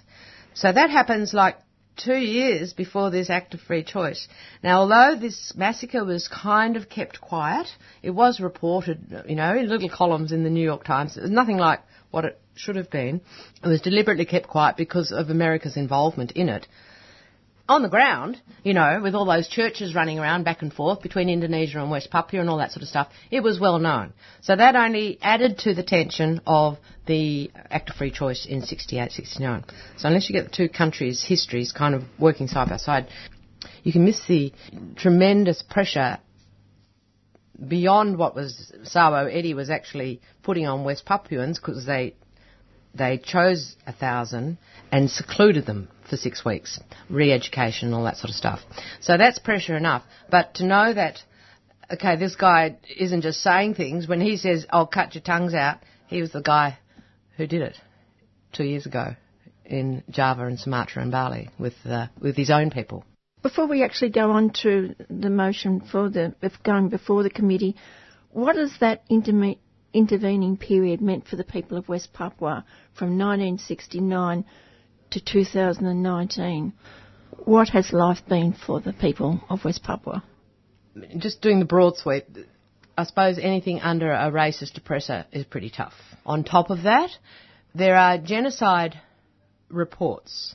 Now, it's very hard to reach the bar writing a genocide report, but the one that has is the Asia Centre for Human Rights. And they're based in Hong Kong. And they actually sent people to the highlands for three years collecting information. And that is an incredible, like, all the highland villages, all the names of people killed, the time, the perpetrator, and all that sort of stuff. So that's a very solid, and that happened in 77, 78. And there's a great story associated with that because in the meantime, a Papuan had gone through the Air Force and got up to the level of flying F-111s. And his first job after graduating was to drop a bomb on Wamena during this 77 78 period. And what do you do? As a young graduate, imagine you're from this forgotten little part of the empire, you're mm. black, you, you know, you've, you've got past this kind of incredible barriers to get these wings, and then you're told to drop it on Wamena. So what he did, he flipped it right, flipped his plane right at the last minute and dropped it in the Arafura Sea and was immediately stripped. But got his desk job back when Jacob was a student because Jacob went to the trial. Got a desk job back, but he lost that uh, thing. Yeah, so that's a kind of a that's well a small story, perhaps uh, in the bigger uh, story of genocide. Indonesia always tries to let's concentrate on the last 15 years because there's plenty known about Suharto. I mean, he was an oppressor all over the place. Although I will say one good thing about Suharto, if you don't mind. He kept away. There was no development. It was fantastic in the light of what's happened since, which is massive development, you know. Um, if you get a chance with Google, is it Google where you can fly over things now? Mm. Oh, look at the governor's palace in Manokwari. It's like something out of China. It's huge. It's huge. And the Islamic temples. They're not just little ones, you know, when people are out evangelizing and that sort of stuff, a little bit humble. These are massive gold tombs, look, something straight out of Saudi Arabia. Magnificent edifices, you know. Great Muslim supermarkets everywhere. And that brings in the issue of transmigration. Yes, totally. There are many more non-Papuans than Papuans now in Papua. Yeah. And who knows what the breakup will be, like how many will leave. In the past, whenever there's been a bit of an upset, a little riot or a little shooting here or there, the first thing you see are the, the white trucks lined up on the boats to, to leave. And they're all the Transmigrazis. But Transmigrazis are not an homogenous group. You have got um, free settlers, they're the Bugis, which go everywhere and just kind of take over the markets. They're really fast, you know, little profiteer people. They will leave, no doubt. The Transmigrazis that came in the organised government things will probably stay, and they are very supportive of West Papua because they've got nowhere else to go. You know, they were given these plots of land. The Papuans evicted. They were given a little plot of land, and the land in West Papua is very infertile. Not infertile, low fertility. You know, because it's tropical. So they will stay, and they are very strong supporters of uh, the independence movement. And then there's another lot. Well, all the military will leave, and all the the hard part for the Papuans, I think, are the Papuan teachers and Papuan nurses because they're working for the state at the moment, you know. So that's the difficulty there. You are listening to Tuesday Home Time on Melbourne Community Radio Station 3CR. My name is Jan Bartlett, and I'm speaking with activists for a free West Papua, Louise Byrne and Nadine Rutter, and the issue is a resolution prepared by the United Liberation Movement for West Papua to list West Papua with the UN Decolonisation Committee. Nadine, can I bring you into this? How did you get involved? Um, well, I was living in Vanuatu last year, um, and I was working with youth over over there, and I saw how much they all knew about what was going on in West Papua. Obviously, Vanuatu has been huge in supporting West Papua over the recent years, and I kind of thought, wow, you know, it's amazing. All of these kids are so radical in their support and, you know, there's free West Papua sort of signs and tagging and stuff all over the, the student areas in Port Vila. And I was like, I don't know many other young people back in New Zealand where I'm from that know much about this issue. So I thought, right, when I get back, I'm going to find a way to be more involved. And instead of moving back to New Zealand, I ended up moving to Melbourne went to the protest outside the Indonesian consulate and I guess kind of got sucked in from there. but can you explain a little bit more the connections between Vanuatu and West Papua at the government level as well? Yeah, so Vanuatu is, they're actually the nation that are bringing the motion to put West Papua on the decolonisation list to the United Nations. So they've been pretty fundamental in building support through the rest of the Pacific as well. And there's also that motto by Father Lini. Yeah. 1985 when mm-hmm. they became independent. Mm-hmm. Vanuatu will never be free until the rest of Melanesia is free. That was a mm-hmm. direct reference to West Papua mm-hmm. and Kanaky, yeah. And that brings in that issue of Melanesia, doesn't it? They're not Indonesians, they are Melanesian. Absolutely. Mm, yeah. They are, and uh, I don't think Australians are sort of quite across the importance of, say, the Melanesian Spearhead Group. It's, mm. uh, well, certainly the politicians aren't and the bureaucrats, but it was despite the fighting and how long it took and lack of voting and all this sort of stuff, it was the Melanesian Spearhead Group which was the first to recognise the West Papuan independence movement. So the Papuans say when they were recognised by the MSG leaders, we moved out of the darkness into the light. So it really took that little group, you know, probably the smallest intergovernmental group in the world. It split the group and it's been splitting it ever since. Indonesian money has been massive, but they did it. And it's having sort of ramifications. The old independence movement, if I can just go back, so that's the OPM and, and all that went around the OPM, they used to sort of think Holland and New York, right? And it was when the OPM split in the 70s some fight between leaders, th- there was a little bit of a vacuum and no one knew what to do. And it was when this guy, you know, these people, one in one, you know, they just emerge when you need them, the leaders, the right types. So his name was Thomas Wainggai, and he said, okay, the big part that's missing in our independence movement is culture. We've just sort of done the top layer, looking to Holland and looking to New York. Why aren't we bringing in our culture? So that was a very difficult process for the Papuans because in the meantime, they'd all been taught to hate their culture through the racism. So that was actually a very difficult period, but it's been overcome now. It was the Melanesian kin that brought them out of the darkness into the light.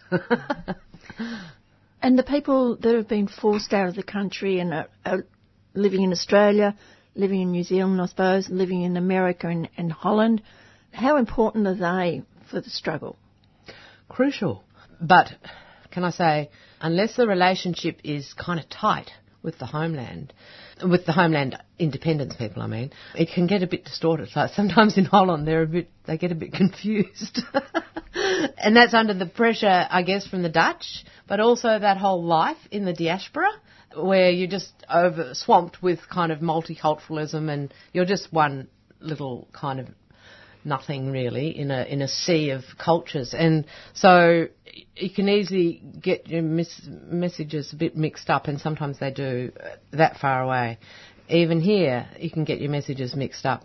But we are a bit lucky in that we've got the only Federal Republic of West Papua office in the world in Melbourne. So we can sort of stay on track, you know, um, despite all the little things that can go wrong in a struggle, we can manage to stay on track because of that office and Jacob Rumbiak's role in it, you know. So we're lucky. New Zealand's not so lucky, but they haven't got many people either. There's maybe students go down there, you know, they're not kind of well versed and they certainly haven't got a fertile garden to blossom in down there, yeah.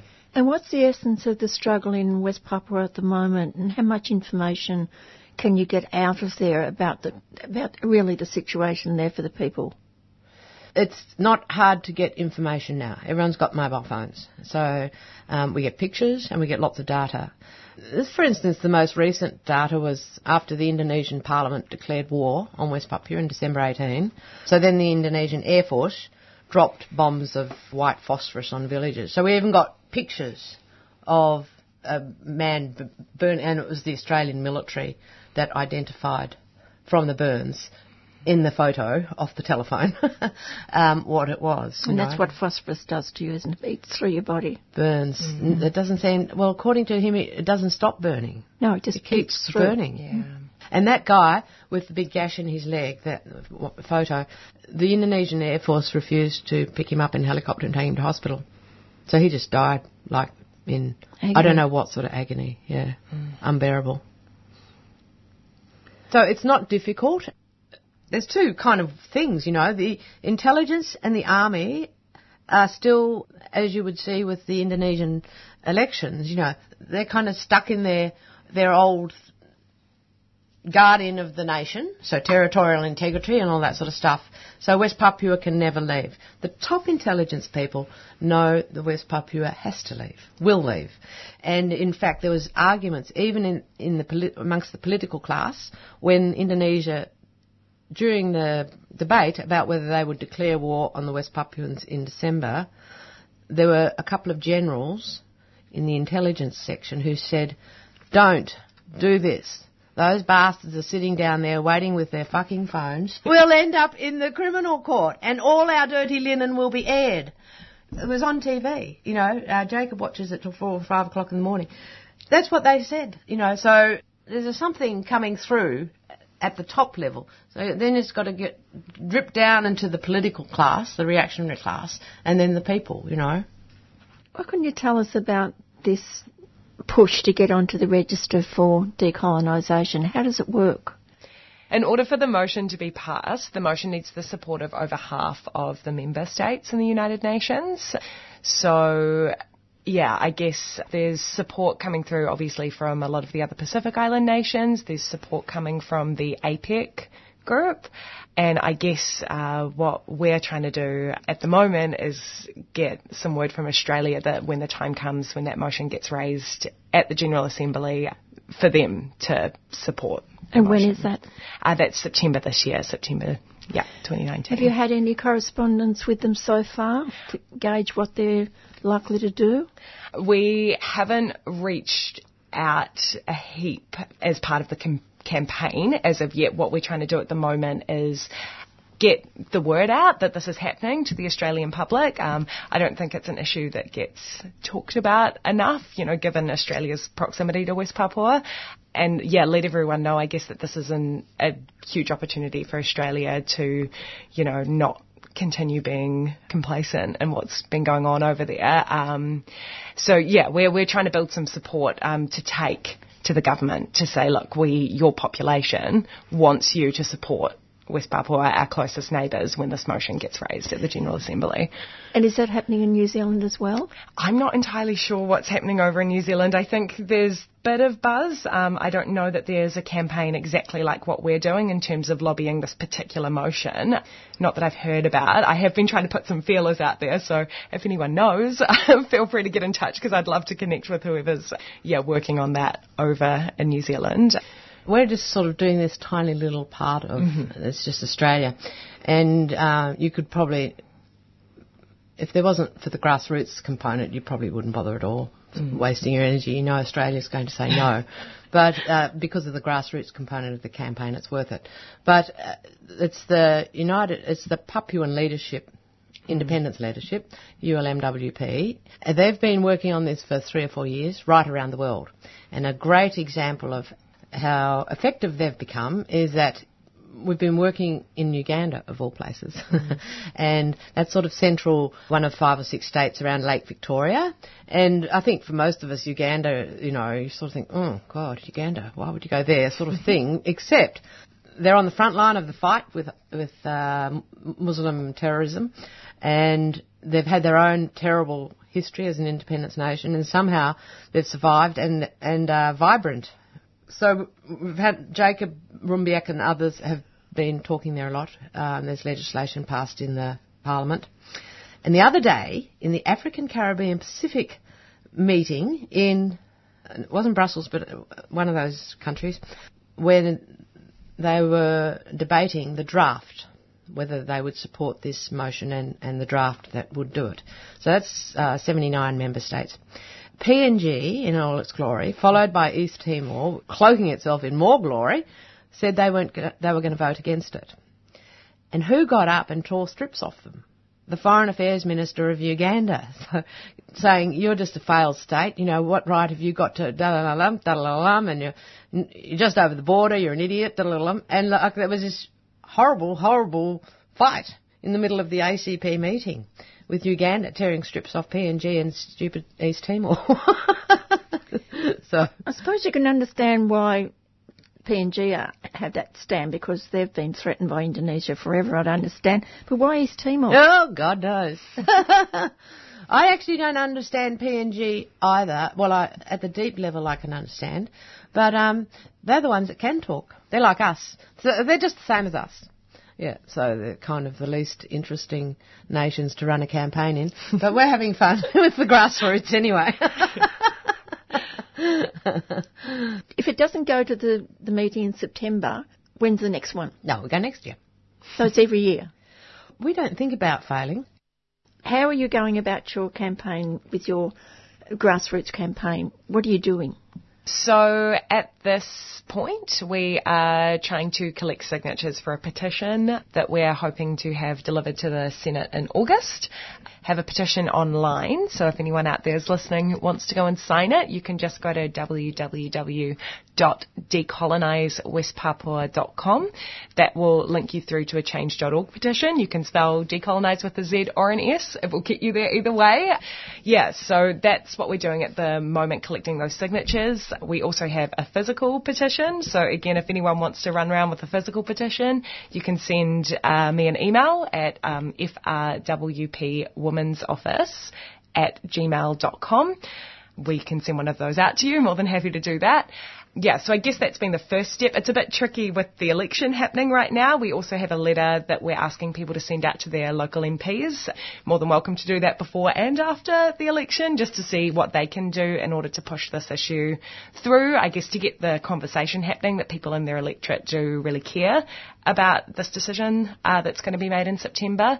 Those are the things that, yeah, we're doing as a starting point. Are there friends of West Papua in the Parliament? Yep. Many? Not enough, but probably 10. And some of the names might surprise you. And now you're going to ask me who they are. The one that really surprised me is from Cairns. I mean, he came out to the Freedom Flotilla uh, when it went to Cairns, the one going to West Papua, and stood beside Jacob and gave this magnificent interview to SBS and said, one day we will get some common sense and Melanesians will have the identity that they want, Melanesians in West Papua. This guy's been in Parliament for years, years and years, and was surprisingly good on the gay business as well. A lot of those bush people and isolated people are good on these hard issues. Uh, he actually started the yeah rights for gays or the vote. Yes, the vote it wasn't the marriage business, it was before that, you know. Mm. He was one that pushed it right from the beginning. Yes, there, I mean, obviously the Greens have got policy, but even amongst Liberals, there's people who can remember war, remember fuzzy wuzzy stuff. They get muddled up a bit about between the two sides of the island. Not enough to get a majority yet. But once Nadine starts cracking the whip and sharpening her knives, that will be totally different.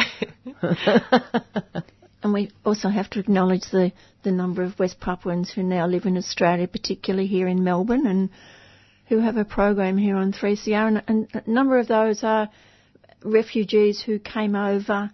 What year was on it? On a boat in 2006. Yeah. Yeah. They were lucky, weren't they, to get over that time? Yes. Mm. In retrospect, yes. Yes, but it was always a bit um, preordained, that thing, you know. I don't know whether you'll appreciate this, but um, soon after, well, a great story about the landing, which we've probably done before, but Amanda Vanstone was the Minister for Immigration, and she told a mole, we've got a few moles around the place that work both for the Indonesians and the, you know, the old sort of intelligence mole. She told a mole, a Papuan mole, that she would look after those people. She didn't know she was a mole. And so it got to us.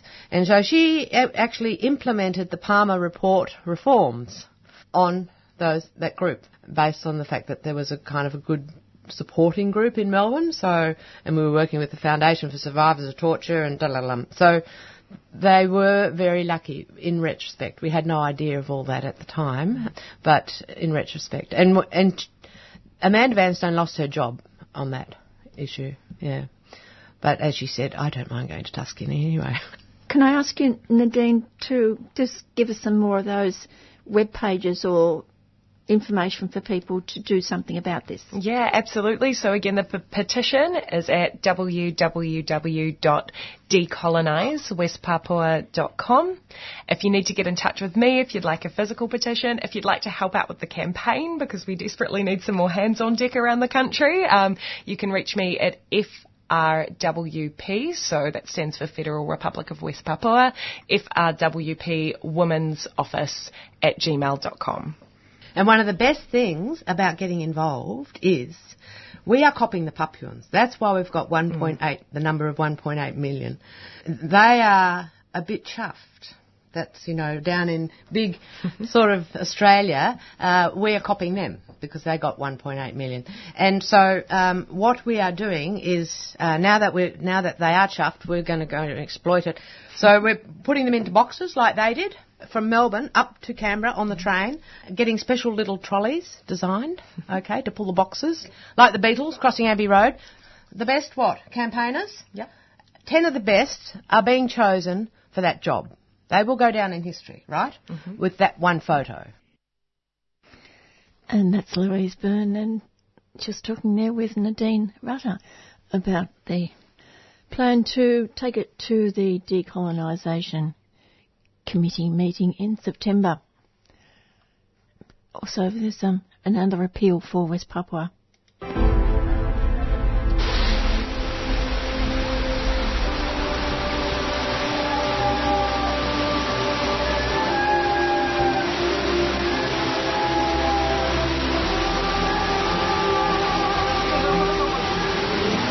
On March 16, the Sentani region of Jayapura in West Papua was hit by massive flooding and landslides, killing at least 89 people with more than 6,000 people evacuated from their home. 74 people are missing and 159 have been injured. This disaster is the result of torrential rain coupled with deforestation of the mountains, also poor waste management polluting and clogging waterways, leading to flash flooding and mudslides. At this time, West Papuan people need your help more than ever. Help us reach our goal to raise $10,000 to provide emergency supplies, food, first aid, nappies, baby food, and milk formula.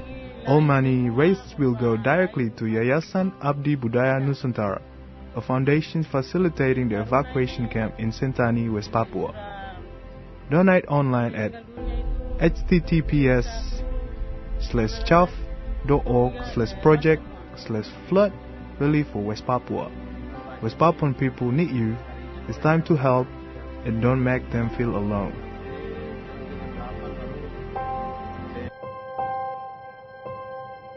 And that's about it for me for today. I'll say goodbye and I'll be back next Tuesday at 4.